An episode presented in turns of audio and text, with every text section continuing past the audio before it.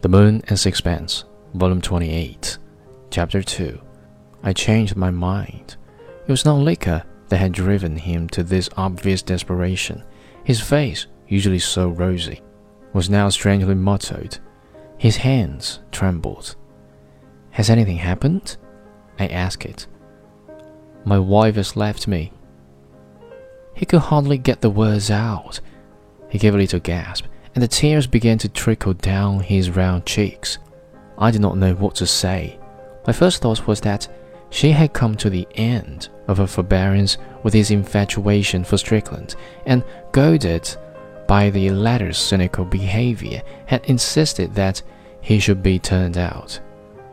I knew her capable of temper, for all the calmness of her manner, and if Stroeve still refused, she might easily have flown out of the studio with vows never to return.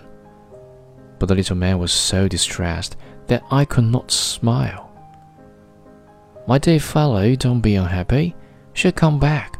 You mustn't take very seriously what women say when they're in a passion. You don't understand. She's in love with Strickland. What? I was startled at this. But the idea had no sooner taken possession of me that I saw it was absurd. How can you be so silly? You don't mean to say you're jealous of Strickland? I almost laughed. You know very well that she can't bear the sight of him.